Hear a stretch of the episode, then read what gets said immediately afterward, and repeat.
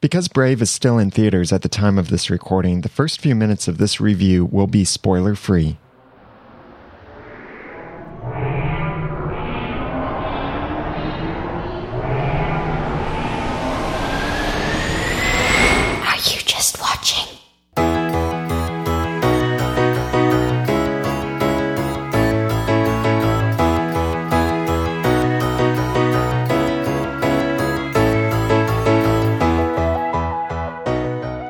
You just watching? Episode 31 Brave.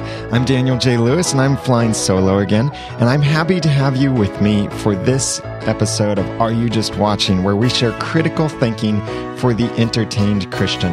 Check out our website over at areyoujustwatching.com and make sure that you're subscribed to us in iTunes as well. You can get all the links and feedback information and more over at areyoujustwatching.com. And show notes for this episode will be at areyoujustwatching.com slash 31. Brave is the newest movie to come out from Disney and Pixar. And now, Disney Pixar. Disney now owns Pixar. Pixar used to be their own little independent studio, and they made some fantastic movies. I love seeing Pixar movies. But I really felt like Brave was more Disney than Pixar that the story, the way the story went, and this whole idea of trying to find and change your fate and destiny and all of this, it really felt so much more Disney than Pixar to me in, in just the storytelling methods and everything. So maybe Pixar is changing because of Disney. I don't know. But Brave is set in the 10th century Scottish Highlands, and Merida is a young princess that's being trained by her mother to eventually become queen. And her mother's kind of controlling. And this relationship and a struggle between Merida and her mother raises all of these issues that uh, of authority and obedience and motivation, proper motivation, and especially the main theme raised in Brave is the idea of fate or destiny. And there's a lot to say about that, but I'll get into that after I end this spoiler-free review. Brave is a great family movie ish. There's a lot of sword fighting in it, some violence, and there are actually some uh, naked butts in it. It's some kids and then a couple of older men, but it's completely made for comedy. It's nothing sexual in it. However, I did think it was just a little unnecessary, especially when it was the guy's butts. So this movie is the now the highest uh, ratio of naked butts in this movie for any Disney Pixar movie, I think. But it's still a good movie. And I wouldn't recommend it for younger kids because there are some scary things with uh, a big, scary looking bear, sword fighting, like I said, and some other stuff. But still, it's a great movie. I enjoyed it. Brave also has a great soundtrack composed by Patrick Doyle, and it has this really nice Scottish feel to it. So here's a little sample of the soundtrack available from Disney Records. When the cold winds are calling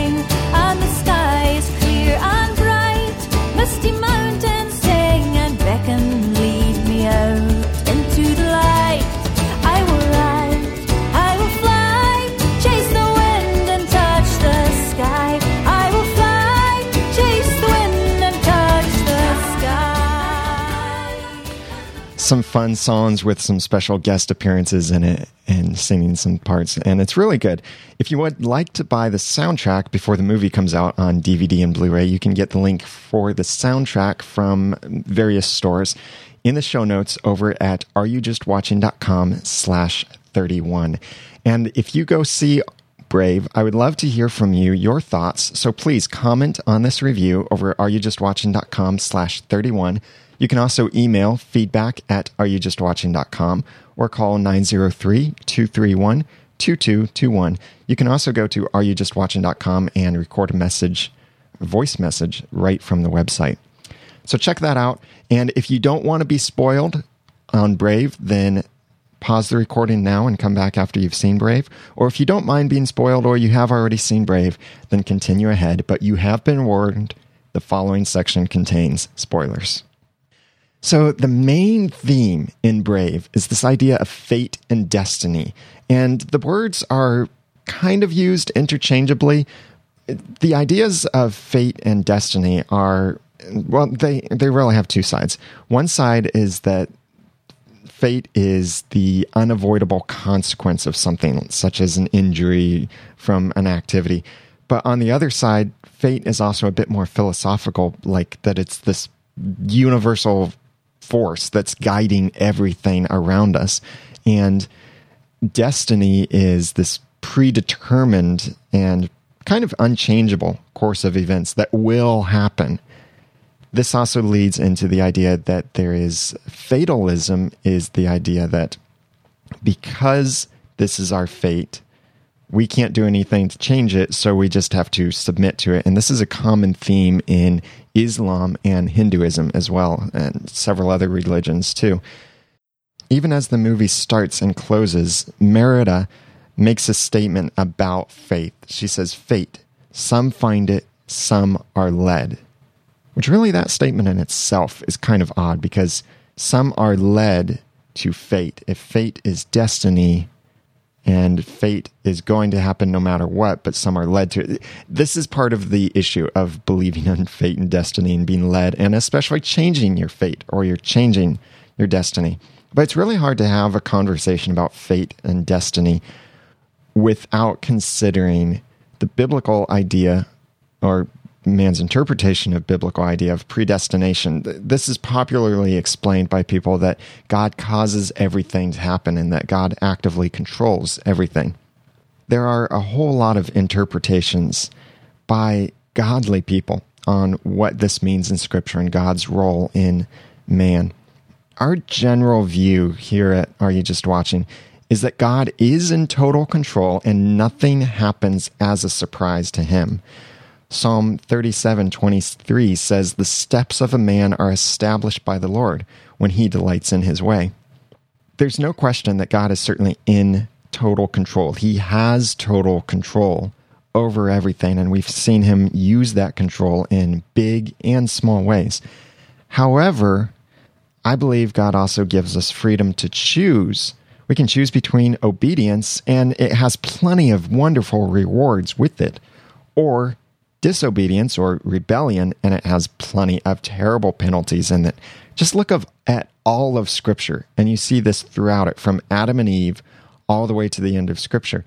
This constant thing of people choosing to obey or to rebel against God. The whole reason we have death and suffering in our world today is because Adam and Eve chose to rebel against God and ate the forbidden fruit and they suffered its penalties. But then we also see when people obey God that he blesses them and rewards them. It, it does show that God can control people and use them for his purposes. Like Proverbs 21 1 says, The king's heart is a stream of water in the hand of the Lord. He turns it whatever, wherever he will. And then Proverbs 16 4 says, The Lord has made everything for its purpose, even the wicked for the day of trouble. But I would say that God is not actively controlling our every thought, word, and action. Because if you say He is, then you get into this issue of when we sin, whose fault is it? Did God make me sin? Did God make me do that? Did the devil make me do that? Who made me do that? Well, scripture has a very clear answer in James 1 13 and 14. It says, Let no one say when he is tempted, I am being tempted by God. For God cannot be tempted with evil, and he himself tempts no one. But each person is tempted when he is lured and enticed by his own desire. Other translations say, when we are led away by our own lusts. It's the lust of our flesh that causes us to sin. So sin is a willful behavior on our part. God is not controlling us when we sin but he is still in control. The way that I like to liken this, uh, illustrate this, is imagine an object in your room, in your car, wherever you're listening to this right now. I'm holding a glass of water. Now, this glass, when I pick it up, I am in total control of this glass. I am actively controlling it when I, it's in my hands. I can move it around. I can pick it up, set it down, fill it with water, empty it of water. I am actively controlling this glass. But when I set it down, I'm still in control. At any moment, I could pick up that glass, I could move it, I could act upon it with certain forces, I could fill it, anything like that. I'm still in control. But while it's sitting there, I am not actively controlling it. But I'm still in control. This is how I see that the Bible teaches us that God is involved with us, in that there are times when He is actively controlling people and controlling events, and there are other times when He is letting us uh, experience the consequences of our own disobedience and sin and other things that He has set in place to function certain ways. Brave obviously doesn't get into all of this theological discussion, and it's not even religious at all in it. But it does speak against this idea of fatalism, where it's we believe that there's a fate, we can't change it, it's going to happen no matter what, so we might as well just submit to it. Brave does speak against that. That is uh, that kind of fatalism, well, that fatalism like that is completely unbiblical. We should not just let things happen. Like, look at our lives. God said through scripture, He said that we should work out our own salvation of working out what salvation is for us and how we live that in our daily lives. Yes, Christ died for us. God took that penalty upon himself through the personhood of Christ and died for us. And so our salvation is secured our and our eternal destiny is secured that way. But we don't just sit around and wait for God to do things for us. He wants us to do things. And in Brave, Merida is not content to just sit around and let her, or what she calls her fate, go on as she thinks it will go on. She wants to change her fate. In fact, her mother, though, said to her, I think it was her mother, had said, We can't run away from who we are. And to an extent, that's true. Like, I, as a Christian, I cannot get away from the fact that I am flesh and I am subject to the temptations of a fleshly being. But that doesn't mean we can't try to overcome circumstances, try to change things. Merida challenges this fatalism by trying to change her fate, trying to change her destiny. And to her, that means that she doesn't want her life chosen and controlled by her parents or by the fact that she needs to become a queen eventually. And at one point, it was even said that a princess strives for perfection. And she's not happy with this. She wants to live a more adventurous life. She wants to change her fate. Now, Brave does remind us very well that we can take control of our future instead of just riding these waves of fatalism. But in Brave, the fate can be changed with the help of these wisps, they're called. They're little blue floating things. They're considered guiding spirits that they're said to lead people to their destiny. For Merida, she found these at different points and it led her back to her family. And near this bear at the beginning, this evil bear, but then also the wisps lead her at different points. And that that's a interesting concept of Holy Spirit. No, it's not. Because the Holy Spirit is a guiding, convicting source and these wisps in Brave are more spiritual, maybe even the spirits of the dead, possibly those who tried to change their fate. That we see that, well, the bear, major spoiler here, but you should know this already, that it's a spoiler. The bear turns out to be a former king who tried to become much more powerful so he could rule this kingdom instead of sharing it with his brothers.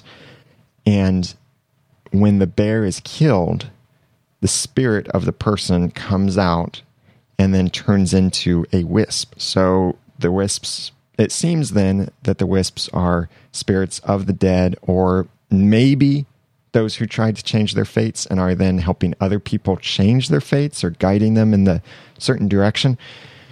But when Merida follows these wisps later on, she's led to the witch where the witch gives her this enchanted cake and says that this will change your fate. But this this really raises a question. Actually begs the question. Can fate be changed? Now I'm talking about this in the frame set of fate and destiny as the world popularly sees it and as Brave puts it forth. Consider did Merida actually change her destiny? If the wisps lead people to their destiny and they led her to hers, then her whole course of actions throughout Brave are actually her destiny. Not what she thought was her destiny and fate, but her attempt to change her fate actually made her pursue her fate, which especially seems to be confirmed at the end of the movie. So, is she really changing her fate or is she just following her fate through a different means? See, this is one of the circular reasoning kinds of things that you get into when you say that whatever happens happens and it's our fate and our destiny and we can't control it or maybe we can't but it, it gets really twisted and it'll make your head spin trying to figure this out i think it's so much clearer from a biblical worldview god through paul used this phrase predestined in romans 8.28 through 30 verse 8 uh, romans 8.28 is a common verse used when people are talking about bad things or you know don't worry it's all going to work out. Well they quote romans 8.28 but the whole uh, passage there i think is helpful to examine. It says and we know that for those who love god all things work together for good for those who are called according to his purpose for those whom he foreknew he also predestined to be conformed to the image of his son in order that he might be the firstborn among many brothers. And those whom he predestined, he also called. And those whom he called, he also justified. And those whom he justified, he also glorified. So, in, in this passage, when it says that he predestined us, it's he predestined us to be conformed to the image of his son. In other words, to be Christ like, to be holy. That's what God has predestined us for. Not that He has predestined our actions and the paths that we will take. Throughout Scripture, it says that God guides man, uh, asking for God's guidance, asking for God to lead our steps, and that He will lead our steps. He doesn't do the stepping for us, we do the stepping. God leads us, and we can walk off that path. We can reject God's plans for us. And there are many different ways that God responds, but basically, uh, it comes down to three different things. Sometimes God is patient with us. Like consider Samson. Samson was a judge for Israel, and God was going to use Samson to uh, help Israel. Well, they, and Samson messed up. God was patient with him. Samson eventually came back to his senses, and God still used him. God was patient with him. But also, sometimes God allows us to miss out on special plans or rewards or special things by obeying Him and by following His plans. See, following the plans of God are not a painful thing.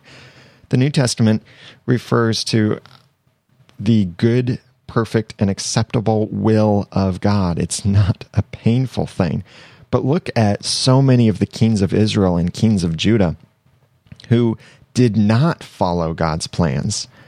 And instead, their record is one of really missing out on God's blessing and how the kingdom ran terribly, how they missed all of this because they rejected God's plans. And sometimes God even punishes us to help us repent. Like consider Jonah. Jonah wanted to flee from God's plans for him. God wanted Jonah to go preach to Nineveh. Jonah fled from that. And so God punished Jonah by getting him swallowed up by a great fish. So, these three different ways that God responds when we don't follow his plans. And I do believe we are in control of our future. Yes, God is actively involved in the lives of men. But are we going to follow God and do it his way, or are we going to do it our way. God does know the future. He knows what we're going to do. He's not going to be surprised. But we don't have to worry that, oh no, my fate is this terrible thing that's going to happen and I can't change anything, I can't control anything. That's basically what Brave has is that this idea that I can't get out of this because this is my fate and this is my destiny. But that's why Merida fights against it. Well, that's kind of good to encourage that we shouldn't just accept terrible circumstances that we're in. We should try to change things. But more importantly, we should be trying to change ourselves. So our fate or destiny, it's not completely written in stone. It can be changed for us. We can change our futures, but it's so much better to change it by following God's plans instead of our plans. Consider how you are or would be with your kids. If you don't have kids, pretend you have kids. How would you be with them? And this is exactly where it comes back into this theme with Brave. Elinor, uh, that's Merida's mother, has plans for her daughter to be this princess and someday a great queen. And Elinor pushes these plans on Merida in love, but with a lack of respect and understanding and really being rather controlling with it. Very easy for parents to do, to lose sight of certain things and push what they want on their kids. Very easy. And Merida, understandably, rejects these plans, and this means that it leads her into rebellion and even hating her mother and having this terrible uh, fight with her mother. But something I really liked in Brave is that in order for them to break this curse, they had to right their wrongs and mend their relationship.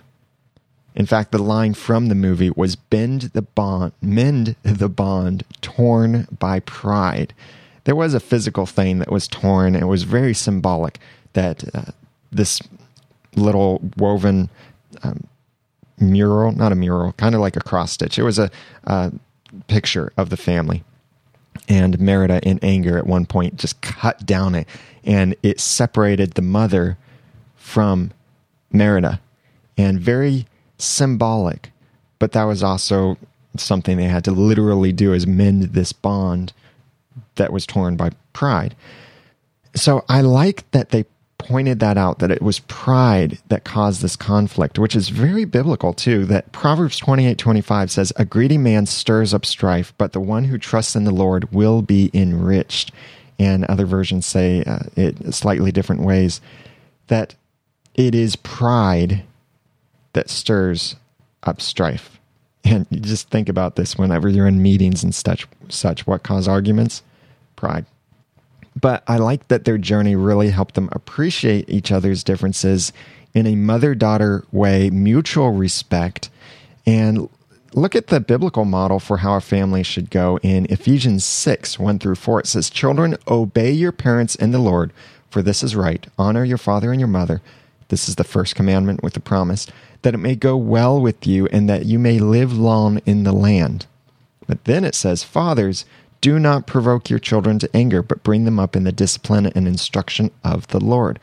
So scripture tells to uh, both fathers parents in general, and children, that there needs to be this mutual appreciation.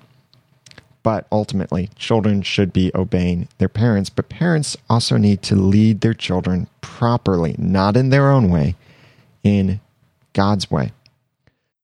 It was funny that because of all of this, of the parental relationship and these things going on, as the movie had ended, I heard one person shout out, Oh, my emotions! from the movie, which uh, made my wife Jenny and I laugh over that.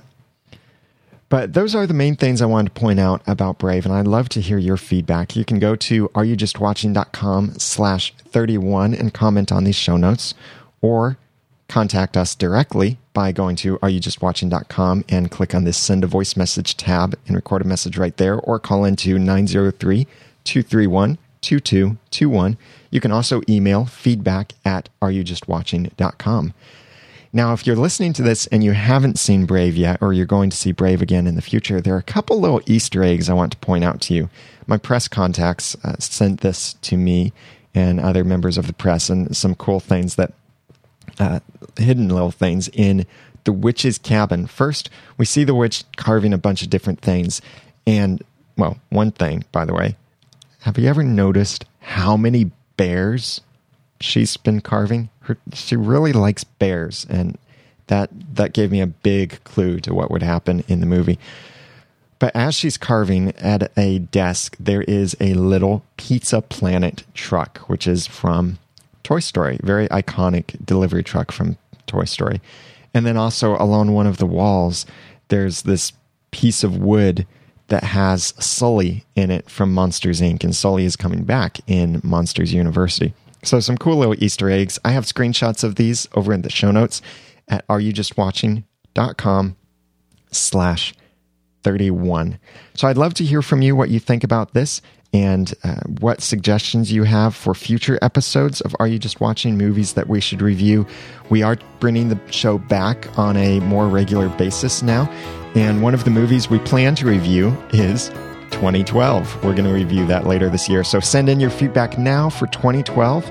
Again, email feedback at areyoujustwatching.com or call 903 231 2221. You can follow me on twitter.com slash the ramen noodle. And for E. Franklin, I'm Daniel J. Lewis. Thank you for listening. And don't just watch. Are You Just Watching is produced and sponsored by D. Joseph Design at djosephdesign.com. The opening vocal talent is thanks to Mariah. Our theme song is used courtesy of Answers in Genesis from their exciting vacation Bible school curriculum, Operation Space, which you can find at answersvbs.com. Are You Just Watching is a proud member of the Noodle Mix Network. Find more of our podcasts like Once Upon a Time, Clean Comedy, How to Podcast and Use Audacity, Christian Worldview, and more over at noodle.mx. That's the Noodle Mix Network at noodle.mx.